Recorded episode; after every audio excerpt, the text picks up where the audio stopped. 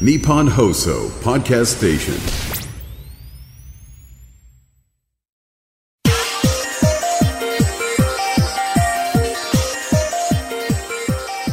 えー菅原の道真があ書いたって言われていますあの19年間日本にいますあえあのそんなにじゃあ日本が世界に先んじて地震学が始まった近代の地震学が始まったと言っても過言じゃない科学のラジオラジオサイエン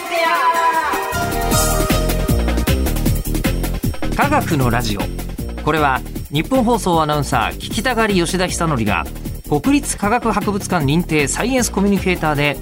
大学講師をしながら芸人をやっている不可思議変態人間プロラブ教授とともにさまざまな科学サイエンスを根掘り葉掘りと聞いていく番組である科学のラジオィアラジオサイエンティア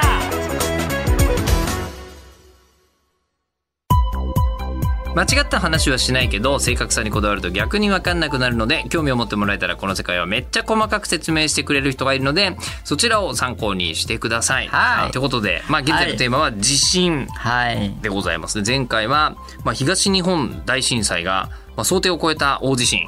であったということを教えてもらいましたが、うん今回はちょっと前に遡るとはいいうことで、何でしょうか地震大国日本の歴史と関東大震災はい。はいこれはね、もうはいあの1923年はですんで、えーうちのひいおばあちゃんとかは体感してるんですよね。おーえーもうその時どうだったみたいな話をあ子供その頃うですか聞いた覚えがありますね。すごいですねえー貴重ですね、いやもうなんかその時ねなんか長屋とかやってたからへえもう本当にその時に人に入られちゃったら大変だみたいのでここからここまではうちのみたいなえロープを引っ張ってこすごいでうすね守ったみたいな話はね縄張り、ええ本当にまさに縄張りですよね。はあということでまあそんな、えーこともある、まあ、あのある意味まだねご存命の方もいらっしゃいますよ。はい、1923年9月1日の11時58分に起きた、昼ですねはい、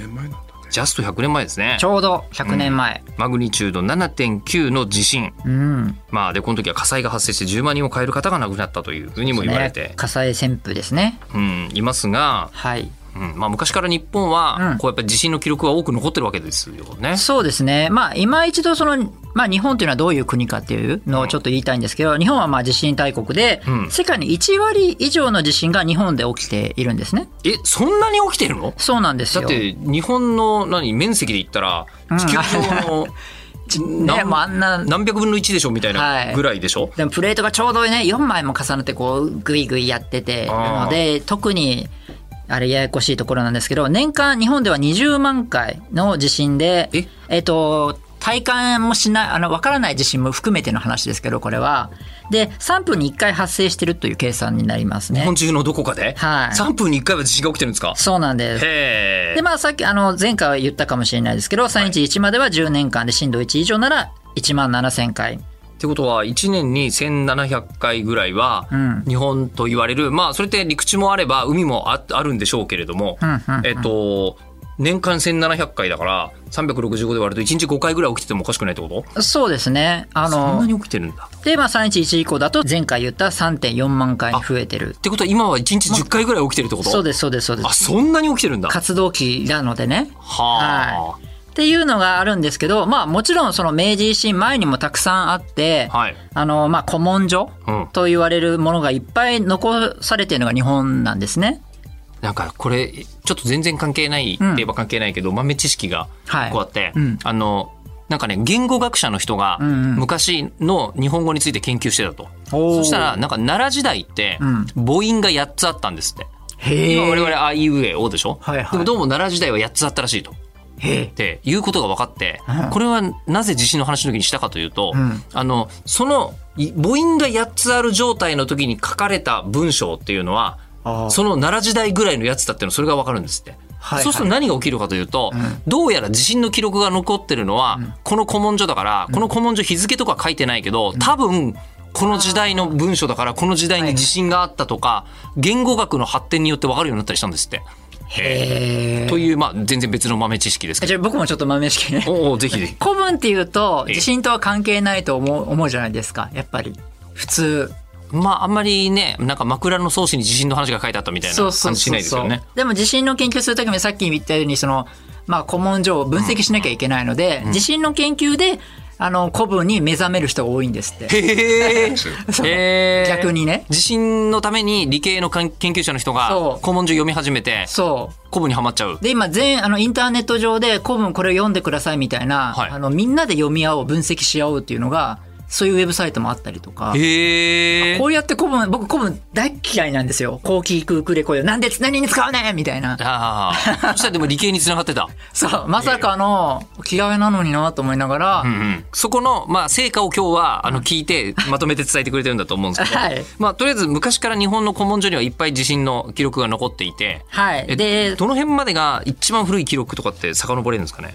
かなり古いと684年、白鳳地震っていうのが、あの、南海トラフのもっと過去の時代のやつにあるっていうのが分かってるんですね。大化の改新から40年とかじゃないですか。 はああ、そんな頃に。い。そうなんですよ。うんうんで、まあ近いとこだと元禄地震1703年、まあ関東大震災のその前、前のやつですけども、前の前ぐらいですかね。そうですね。 100年ちょっと前ですもんね。はい。そういうのがあると。うん。で、1854年には安政地震とか、安政あこれ出てくる。そうこれは歴史に出てきますよ。今来週ねあのまたもっと詳しく喋るんですけども、はいこれは安政東海地震と安政南海地震うん。どちらもマグニチュード8.4クラスでこの2つの地震は30時間の時間差で起きたとかそういう歴史もあったりとかこれ、そんなことあるんだ。やっぱそういうね細かく細かく分かってるんですね。あれ、でも確か、東日本大震災の時も、あ長野でうん地震起きてましたよね。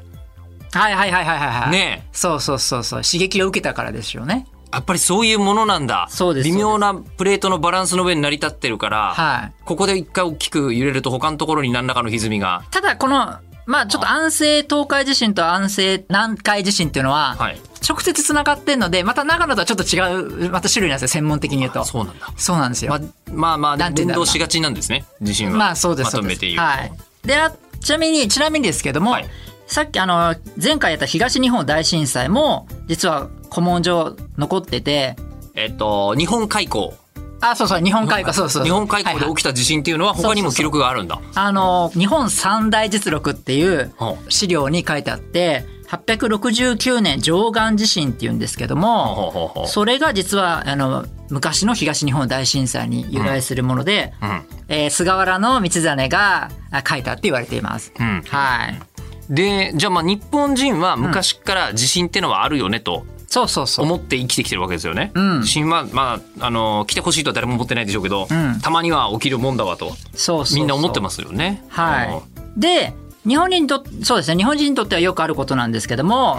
その明治時代にこのもっと文明をこう発展させようということで、お雇い外国人っああー、はいはいはい、はていうのが、まあ呼ぶわけですよね。まあ、いわゆる富国強兵の頃ですよね。そうですうん東京今でいう東京大学とかにはいこうやいっぱい雇うわけなんですけど、んその中にですねジョン・ミルンさんっていう方があの呼ばれるわけですね。ジョン・ミルンさん。この方実は近代地震学の祖っていうぐらいの人なんですよ。ほうほうほう。イギリスからあ来られた方なんですけども、はいあの地質学と、まあ、鉱山学者の知識が豊富な方でぜひぜひ日本にこう役立ってほしいみたいなことでうん雇われます3年契約。あ、結構はっきりしてます ね。ジョン・ミルン3年契約って言ってもう完全に中日の助っ人外国人みたいな感じだよね。もうね 確かに。ええで、まあ、給料350円でその当時良かったんですよ。うんうんあの総理大臣は500円だったんで。へえ。そう、 まあ、そんかなな、りそんな高いどうでもいいんですけども、うんその方が日本に1876年に来た時に、ちょうど1ヶ月後ぐらいにですね、地震を初めて体験したんですね。あ、人生初地人生震。初めて初地震。あ、え、もう日本人だとその感覚ないね。そうそう、そんなに、あの、大きな地震じゃなかったんですけど、その当時はあ。ーもうびっくりしたんですって。あの、ミルンさんは。はい、でああ。次地震が来た時には絶対捉えてやるぞと何かあ、もうこの現象が、なんか自然科学者としてのなんか気持ちに火がついちゃったのね。火がついちゃったんでしょうそねの、ミルンさんは。そうで4年後に、うんあの横浜で結構大きな地震が起きたんですようんうんうん。 1880年ですね、はいはい。ただまあと今の記録で言うと震度4だったらしいんですけども、うん、まあ1年間で1回ぐらいは我々も体感するかなぐらいのはい。感じですね。で、そこでいっぱい、その当時いっぱい測定して、うんその時横浜の人に、こういろんな質問したんですよ。その当時どうだったかっていう。うんそういうの12問の質問っていうのが記録で残されていて、ものすごいんですよ。地震の正確な発生時刻を教えてください。吊り下げられたランプなど、照明器具など揺れ方、えビリヤードの台の上の玉の回転の方向など、地震動の方向を教えてください。家に損傷が生じた場合は、損傷の種類と程度を教えてくださいとか、ものすごい細かくて、うんなんか、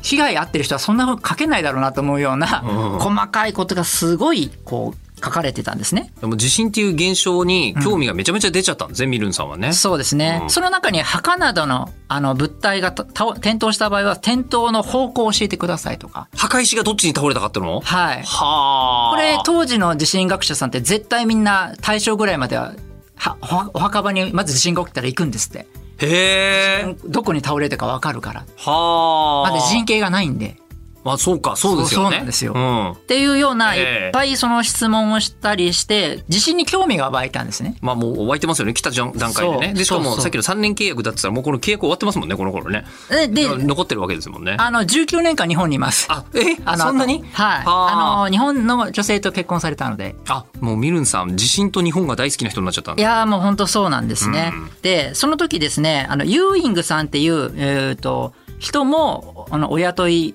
外国人で来たんですね。はい。結構かっこいい名前で、ジェームズ・アルフレッド・ユーイングっていう人なんですけども、この人機械工学の方で、うんうんこの人と一緒に、えっ、と、地震計を作ったんですね、当時。なかった地震計を。地震計っていうのは、はい世界中になかったの。あ、えっと、アナログ、なん、なんて言うんでしょう。ちちゃんとしたものはなかった。あの科学的なもの。なんか数字に変換できたりするようなものってのはなかったぐらいの。なんかで中感じ国、ですかね中国とかだと、なんか地震、どっかの方向に揺れたら、その竜からボールが落ちて、その落ちたボールがカエルの口にこう当たって、カーンって音がして、あのどこどういうふうに揺れたのかが分かるっていうのは、まあ、132年にまあ作られてるんですけど西暦測定はできないですもんね。できてはない測定ができるようなやつを作ったってことですかそうですこれそうです初めてミルンさんとユーイングさんが。はい、ほうほうほう作りましたほうでその時にあの P 波と S 波あ、初期微動と主要度って習いませんはでいした。あの、それはあるある。はい、うんあれをユーイングさんが発見したんです、あ、地震の揺れ方ってこうなってないっていうのに気づいたってことですね。。そうう日本あのー日本にいる学者さんがはい。あの発見してそれがこう世の中に今広がってる地震の当然の知識としてそう広まっていったと。なるほど。そうなんですそうです、んんでしかもそのあのミルンさんは、んじゃあもう地震学も作っちゃって地震学会も作っちゃうということでほう世界初の地震学会ん地震の研究のもう集団を集,、ま、集めて作ったっていう、うんうんうんうんそういう持ち主なんですね。それが、じゃあ日本がうん、世界に先んじて地震学が始まった。近代の地震学が始まったと言っても過言じゃない。うーん、科学意的外地じゃないで震すか学発祥の国なんですね。うん、意外とそうなんですよ。うんうんうん。っていう風になって、そのミルンさんの、まあ、教え子というか、の人が、な大森房吉さんというのが、こんあの新たに出ます。聞いたことある。もうんう、地震学をさらに進めた人うん。なんですけども、うんこの人はですね、あの、そもそも大森式地震計と呼ばれる画期的な地震計を完成させたんですね。うんうんうんすごいあの高感度の精密な地震測定器で今までそのあのなんだろう初期微動を測定することはできなかったんですよ。初期ビデオがあるっていうのはなんか気づいた人はいたけど、はいユーミンさんとか気づいてたけど、あの観測できてなかった。観測そこから始まる主要度から記録するみたいな地震計だったんで、あのそうじゃなくてもうしあの初期微動まで測定できるように24時間稼働お、その頃でそれってすごいんじゃないですかそうなんですよ、うんそれをやり始めたのが実は大森式地震計を開発して、うん。これで、あの、例えば4000キロ離れた1899年にアラスカ沖で大地震が起きたんですけど、それも日本で正確に捉えたりして、へえ。もう地震観測の魔術師って言われるぐらいああ。にな、なったんですようね。んうんうん。で、なんか S 波と、あの P 波と S 波うん。での、なんか揺れ方に時間差があるってことから、震源地を予測したりとか。震源地がここであったであろうってことを。おそらく P 波と S 波からいろんな P、いろんな地点の P 波 S 波をかん分析すると分かるぞっていうのが、んうん大森公式って言われるくらいなんですけど、えー分かったりとか、うんうんうんうんうん。なるほど。あとは、大森さんは、さっき言ったあの、古文書とか文献から過去に起きた地震の記録を検証することしたんですよ。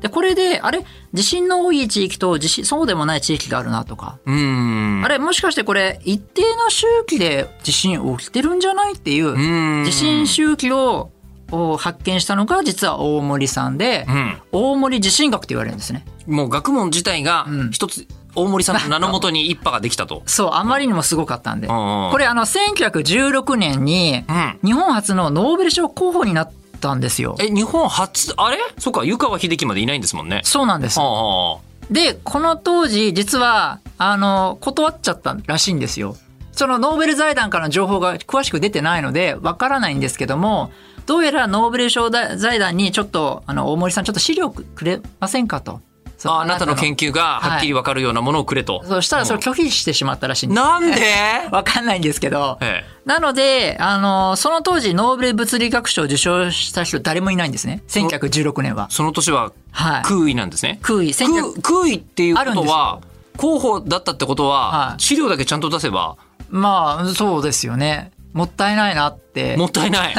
もったいないけど、もしかしたらその時まだノーベル賞って始まったばっかなんで、権威がなかったのかもしれないですね。あーなるほどねうんうんうんはい。まあそういうような人です。うん。で、その先生の教え子がうん今村明恒さん。この二人がもう日本のこう地震学を背負う人たちですねう。ん、今村さんの名前は僕は初めて聞きましたけども。はい。今村明恒さんっていうのはですね、その大森式地震計から、あの、今度今村式地震計作ったんですね。 ままた改良したわけですね。また改良したの。うんうんあの、高感度すぎて、地震がこう、なんだろう、振り切れちゃう場合があるんですよね。大盛り式だと。大盛り式だと。うんまあ直下地震とかだと。うーん。なので、振り切れないように、ちょっと感度を鈍くしたような。調整したわけですね。そうです、そうです、うんうんそれが結果的には関東大震災の地震波形を全部記録することへ。ー。とんでもなくすごくいいやつなんですけども、はいはい。まあ、でも、それがまあメインじゃなくてですね、こう、大森さんと今村さんがこう、対決するみたいなのもあったんですよライバル関係でもあったんだ。ライバル関係というかですね、今村先生と大森大森先生は同じ考え方で、地震周期で、まあ、ある程度こう、周期があって、地震は来るもんだよっていうのは分かってはいたんですけど、今村さんはこう、社会に向けてこう発信するえ力が、なんか、したい派の人なんですね。うんうん。世間に言いたい派の人言いたい派だったんですうね。ん大森さんは研究だけすればいい人。まあ、そう、どちらかというあまとあ、、ノーベル賞断っちゃうぐらいだもんね。まあ、そうですね。うん。それが、今村さんは外に言うと。そうです。うんうんで、相模湾を震源とする大地震が今後50、当時ですね、50年以内に襲ってくるっていうふうに雑誌で発表するわけですそれね。いつのことですかえっと、1905年です。お、じゃあ関東大震災より前じゃないですか。そうです。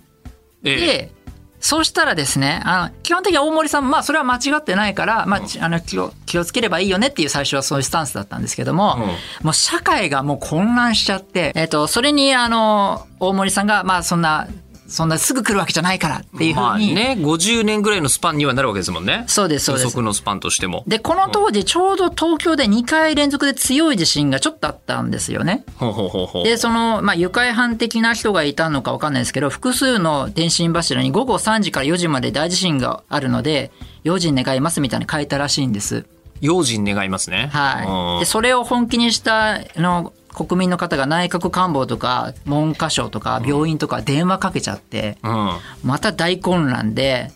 学校は休みになる、商店街は閉める、工場も停止みたいになっちゃったぐらい。そんなに世の中本当に大混乱しちゃったのでうん、それを止めるために、大森さんが号外を新聞に出してくれって言ったら、新聞社は、大地震の号外が出ましたって言って、も、より混乱しちゃった。もう本当に当時の情報伝達の問題がありますね。はい。でもまあそんなことが起きて、んで、あの、もうこれ以上あんまりこう騒ぐなと、今村さんって。まあそんな本当の科学的な真実かもしれないけど、世の中が受け入れられる体制が整ってないと混乱するよと。そうですいうね。ことですねということで、目の前でこう起こって、まあそれは、うまあ嘘と、嘘ですよみたいなことを言ったんですね。その、その説はすぐには来ないですよって大まあ森大さん森さんはもっと多分科学者だから正確な言い方したんでしょうけど、はいざっくり当時の庶民の気持ちになってみるはと、いあなんか二人の偉い学者がいるけど、あの大森さんっていうもう一人の偉い学者の方は来ないって言ってるぞとそうそうそうそうそうそういう話になっちゃったわけですね。そうそう。あーだからもう、あの、えー今村さんは大ボラ吹きって言われちゃって、かわいそう。かわいそうですね。あの、大森さんは地震学の父とか、まあ神とか、いろんな風に言われたと。うん。いうことがあって、ついに、起きちゃいますよね、1923年。そうです。ええついに起きます。そんな中関東大震災が起きましたでその時はですね大森さん海外で仕事中だったんですねあそうすると、はいあのこうなんか当時の庶民からすると、うんその大森さんうがんちょうど海外にわざわざいたっていうのが、うんなんか本当は分かってたんじゃないかとか誤解する人がいてもおかしくない、まあかもしれないですねだとするとそ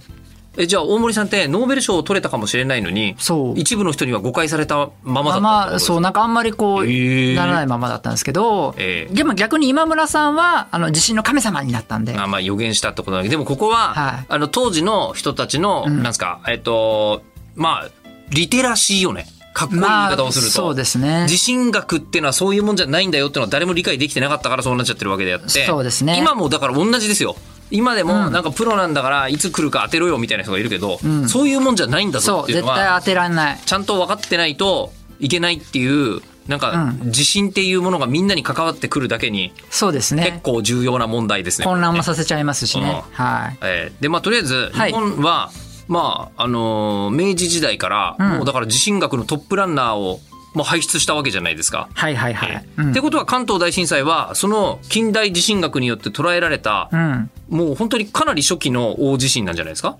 うん、かもしれないですねね本当にそうかもしれないでそすれ科学的に言うとどんなものだってなってるんですか今は、えーっと相模トラフという海溝までは行かない、えー海の溝のことをトトラフって言うんですけども、うんうんうんはい、そこであの北米プレートとフィリピン海プレートがこう交差しているところ、うんでもっと下には実は太平洋プレートがう埋まってるので上に2枚下に1枚プレートが ある関東はすごいややこしいんですよ。ああじゃあもうそれこそ地震が起きやすいわけですねやっぱ起きり。やすいですね。はあはあはあっていうようなところで起きたものが関東大震災でございます。大地震でございます。大正関東大地震ですね。うん。えーでここはなんですかやっぱり今村さんたちの説によると、うんあの何年かごとに大地震が起きてるって記録が残ってるぞって話になるわけですかそうですね。えっ、と、元禄関東地震っていうのは1703年にもっと前にあって、まあ今までの過去のやつを見ると大体220年に1回ぐらい。うん、あ本当だなんか1495年とかにも起きてますね、うんやっぱり200年前後ですね大体。するとななので、まあそういうのが起きたんじゃないかって言われてるんですけど、この辺まだちょっと元禄関東地震ですらも、今の最近の研究で、まあ周期がやっぱ違ったとか、うんいろんな話になるので、ちょっとここら辺はまだわからない状況です。はい、正直言って。まあで当時のあのこう大森さんとか今村さんの段階だともっと分かってないはずでそうですねで。もこのすごいのは大森さんたちはうん周期で起きてんだ地震っていうことに気づいたってことですよね。そうです、そうです、そうです。ああ、はいえじゃあなんでうん地震が起きるのかみたいなのは、んその天才地震学者たちでもまだ分かってないんですか、まだ全然あ分かってないんだ分かってないですね。今我々はなんかこうテレビとかでもこうプレートに沈み込んでこうね、えーこれ一回目の説明でそうそうそうあったやつですよねバーンって地震が起きますみたいな話をしてますけど、この時の大森さんたちはそれは知らないはい。最近そのことが分かったのが1968年。 そんな最近なの意外と最近。